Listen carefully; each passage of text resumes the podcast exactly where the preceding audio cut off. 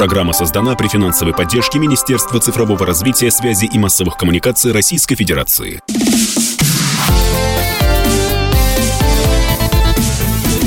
Доброволец. Доброе утро, уважаемые радиослушатели. В эфире, как обычно, по воскресеньям программа «Доброволец» на радио «Комсомольская правда». Меня зовут Вадим Ковалев. И мы сегодня в необычном формате. Сегодня мы выходим в эфир с полей форума «Социальный Петербург», который, собственно, проходит в Петербурге. И, конечно, как тут не поймать на полях форума великого петербуржца Александра Цыпкина. Нравится, господи, как же ты меня достал за словом «великий». Нет того форума, на поле которого вы не можете поймать Вадима Ковалева. Александр Цыпкин, э, публицист, э, сценарист, э, автор и, конечно, и попечитель фонда «Дети бабушки», конечно. А, давайте, да, с, к делу сразу. А, я приехал на фонд... О, еще раз, что могу сказать? Переписываем, да? Я приехал на форум а, по приглашению организаторов для того, чтобы поделиться своим опытом а, работы попечителем. А, у меня два фонда «Дети бабочки» и «Не напрасно РУ», с которыми я работаю постоянно, и еще несколько, с которыми периодически сотрудничаю.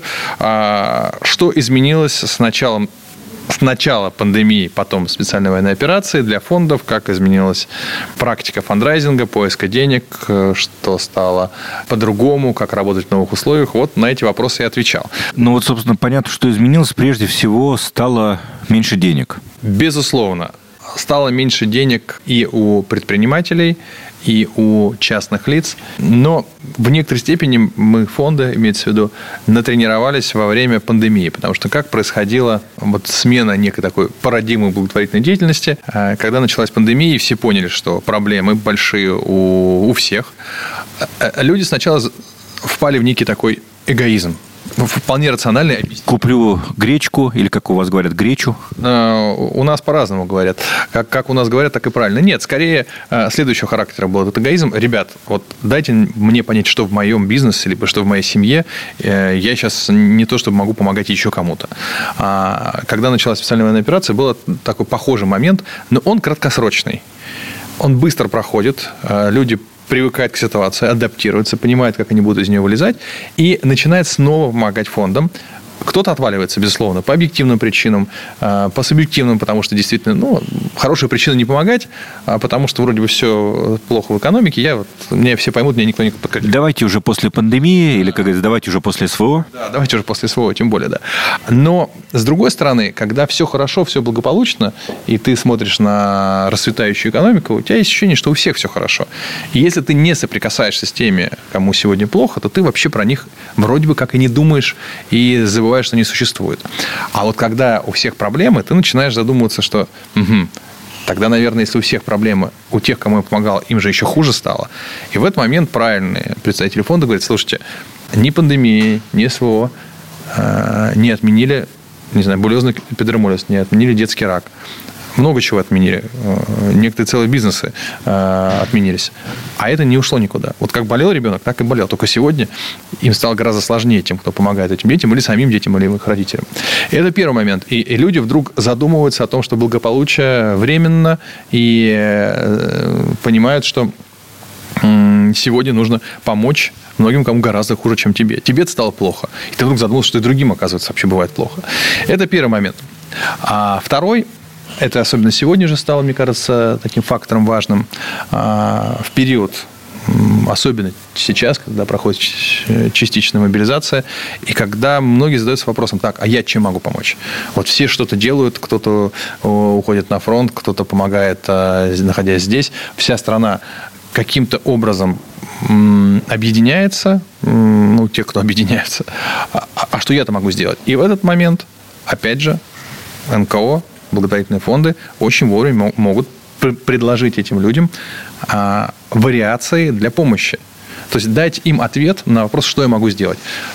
Пожалуйста, не, не хочешь помогать, допустим, не знаю, там, по каким-то причинам, беженцам или не, не понимаешь кому, или, на, или фонды, которые занимаются помощью на нашим вооруженным силам. Вот как был фонд «Дети бабочек», так он и есть. Вот сейчас ему ты помогаешь, и ты помогаешь тем самым всей стране. Второй момент, третий момент. Ну, некий запрос на то, чтобы что-то совершить в жизни, не зря прожить жизнь. Что-то важное, что-то значимое, чтобы в старости сказать, я вот это делал. Сегодня тектонические сдвиги происходят в обществе, в мире, ты внутри вот этой истории, ты как э, говорят, что мы живем в учебнике истории, да мы просто это, живем на экзамене по истории. И тебе хочется быть частью вот этих происходящих событий, потому что они, в конце концов, в истории и остаются. Как как можно стать частью этих событий, что я делал в это время. И потом ты говоришь своим детям, внукам, я в тот момент посвятил половину своего времени помощи вот этому фонду, вот этим детям, вот этим беженцам, неважно. Я что-то сделал, став частью вот этих больших исторических событий. Э, такое стандартный, стандартное мещанское счастье, оно как это ни странно, может даже не печально в чем-то, для российского человека не является такой особой ценностью. Ну, то есть просто прожить хорошо и все. Ну, это как-то... А где подвиг? Хорошо, не подвиг, где что-то такое, набившая уже оскомину фраза «разумно, добро, вечно». Где это все буду делать? Пожалуйста, вот фонды, а, которым ты можешь помогать. Их много, и ты можешь э, потом не зря свою считать жизнь прожитой, потому что вот люди, которым ты осуществил поддержку. А профессии, которые дают тебе такую возможность считать жизнь проходящие не зря, э, по большому счету. Их не так уж и много. Ну, врачи, как всегда это у нас в стране бывает, э, а, люди, которые что-то строят большое. Ну, вот работает человек, и как я. Такой клерк, да, в офисе, да. Ну, мы с тобой, да. Бывали и бываем, и, и а что я делаю? Ну, моя компания что там обеспечивает какую-то продукцию. А так раз, и ты уже часть большого чего-то. И, наконец, э, работа, соци... работа в НКО, и волонтером или попечителем, кем угодно, дает тебе еще и уникальный контент для твоих соцсетей э, в силу того, что в такие переломные или трагические трагические времена, просто постить фоточки из отпуска, ну, как-то уже не очень правильно, наверное. А контент создавать нужно, потому что ты, мы взрастили свои вот эти клоны в сетях социальных, надо что-то там печатать. Что-то, какие-то тексты, что-то еще. И понятно, что помимо твоей обычной жизни, обычной жизни там должно быть что-то серьезное. А ты не хочешь писать про специальную операцию, допустим. Ты не понимаешь, что писать. Хорошо, вот у тебя есть ты помогаешь фонду. Вот пришел туда, вот что сделал. Вот с такими людьми увиделся. Замечательно. У тебя есть что-то, чем поделиться на своих на страницах социальных сетей. Это нужно использовать обязательно фондом в, в, в том, как они агитируют помогать себе. А, это борьба за каждого донора. Это борьба за каждого, я сейчас говорю, донора денежного, естественно. Ну, не про кровь. Да и на самом деле, да и про кровь. И... Про кровь да. Вот. И предоставление людям возможности разным способом участвовать в благотворительной деятельности, э, как, я вот а, на выступлении говорил об этом, стараться не усугублять какие-то психологические травмы людям, вызванные соприкосновением с тяжелыми тематиками. Человек приехал как волонтер в детский хоспис, понял, что он не может это вынести, что он в себя год приходит после этого и вообще прекратил какую-либо помощь фонду. А есть вариант не приезжать, если ты психологически не можешь это вынести, а помочь фонду на других площадках его деятельности. Ну или трудовым рублем хотя бы. Деньгами помочь. Да, если ты можешь, пожалуйста, да. Либо приехал организационный в офис, посидел и помог фонду. Либо ты не можешь смотреть на детей с булезным эпидермолизом, тебе это психологически сложно. Вот, пожалуйста, при, приходи на наше мероприятие, где а, даже, может, ты с ним не пересечешься, но информационно поможешь как-то еще. Но в любом случае волонтерство, участие в жизни того или иного благотворительного фонда – отличный способ не поехать кукухой, конечно, сейчас. Да, потому что ты не можешь жить как раньше, ты не можешь э, существовать вот в таком буржуазно-развлекательном контексте. Хотя оставаться в нем тоже нужно. Ты должен жить жизнью э, э, максимально приближенной к обычной, чтобы действительно выдерживать это напряжение. Но если ты что-то еще делаешь, что у тебя есть для себя внутреннее понимание. Так, я сегодня спокойно схожу в бар с друзьями, но я вот в субботу помогал вот таким, таким, таким людям. Это для себя внутренний баланс сохраняется. Потому что если мы сейчас все закроемся и а, будем петь с, с, как а, в собачьем сердце суровые годы приходят и так далее, и не будем вообще радоваться жизни, то мы как общество, конечно, не выдержим. Мы потому что даже во время Великой Отечественной войны снимали комедийные фильмы, и люди смотрели их, им становилось легче. А сегодня, к счастью, не такая ситуация.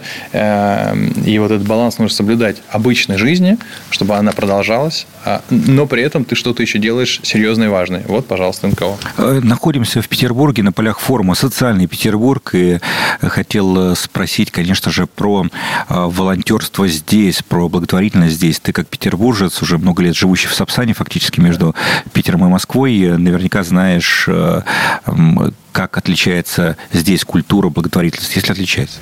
Ну, я все-таки уже перестал жить в Сапсане. Я а, живу в Москве, езжу в Питер там раз в месяц, может, два раза в месяц.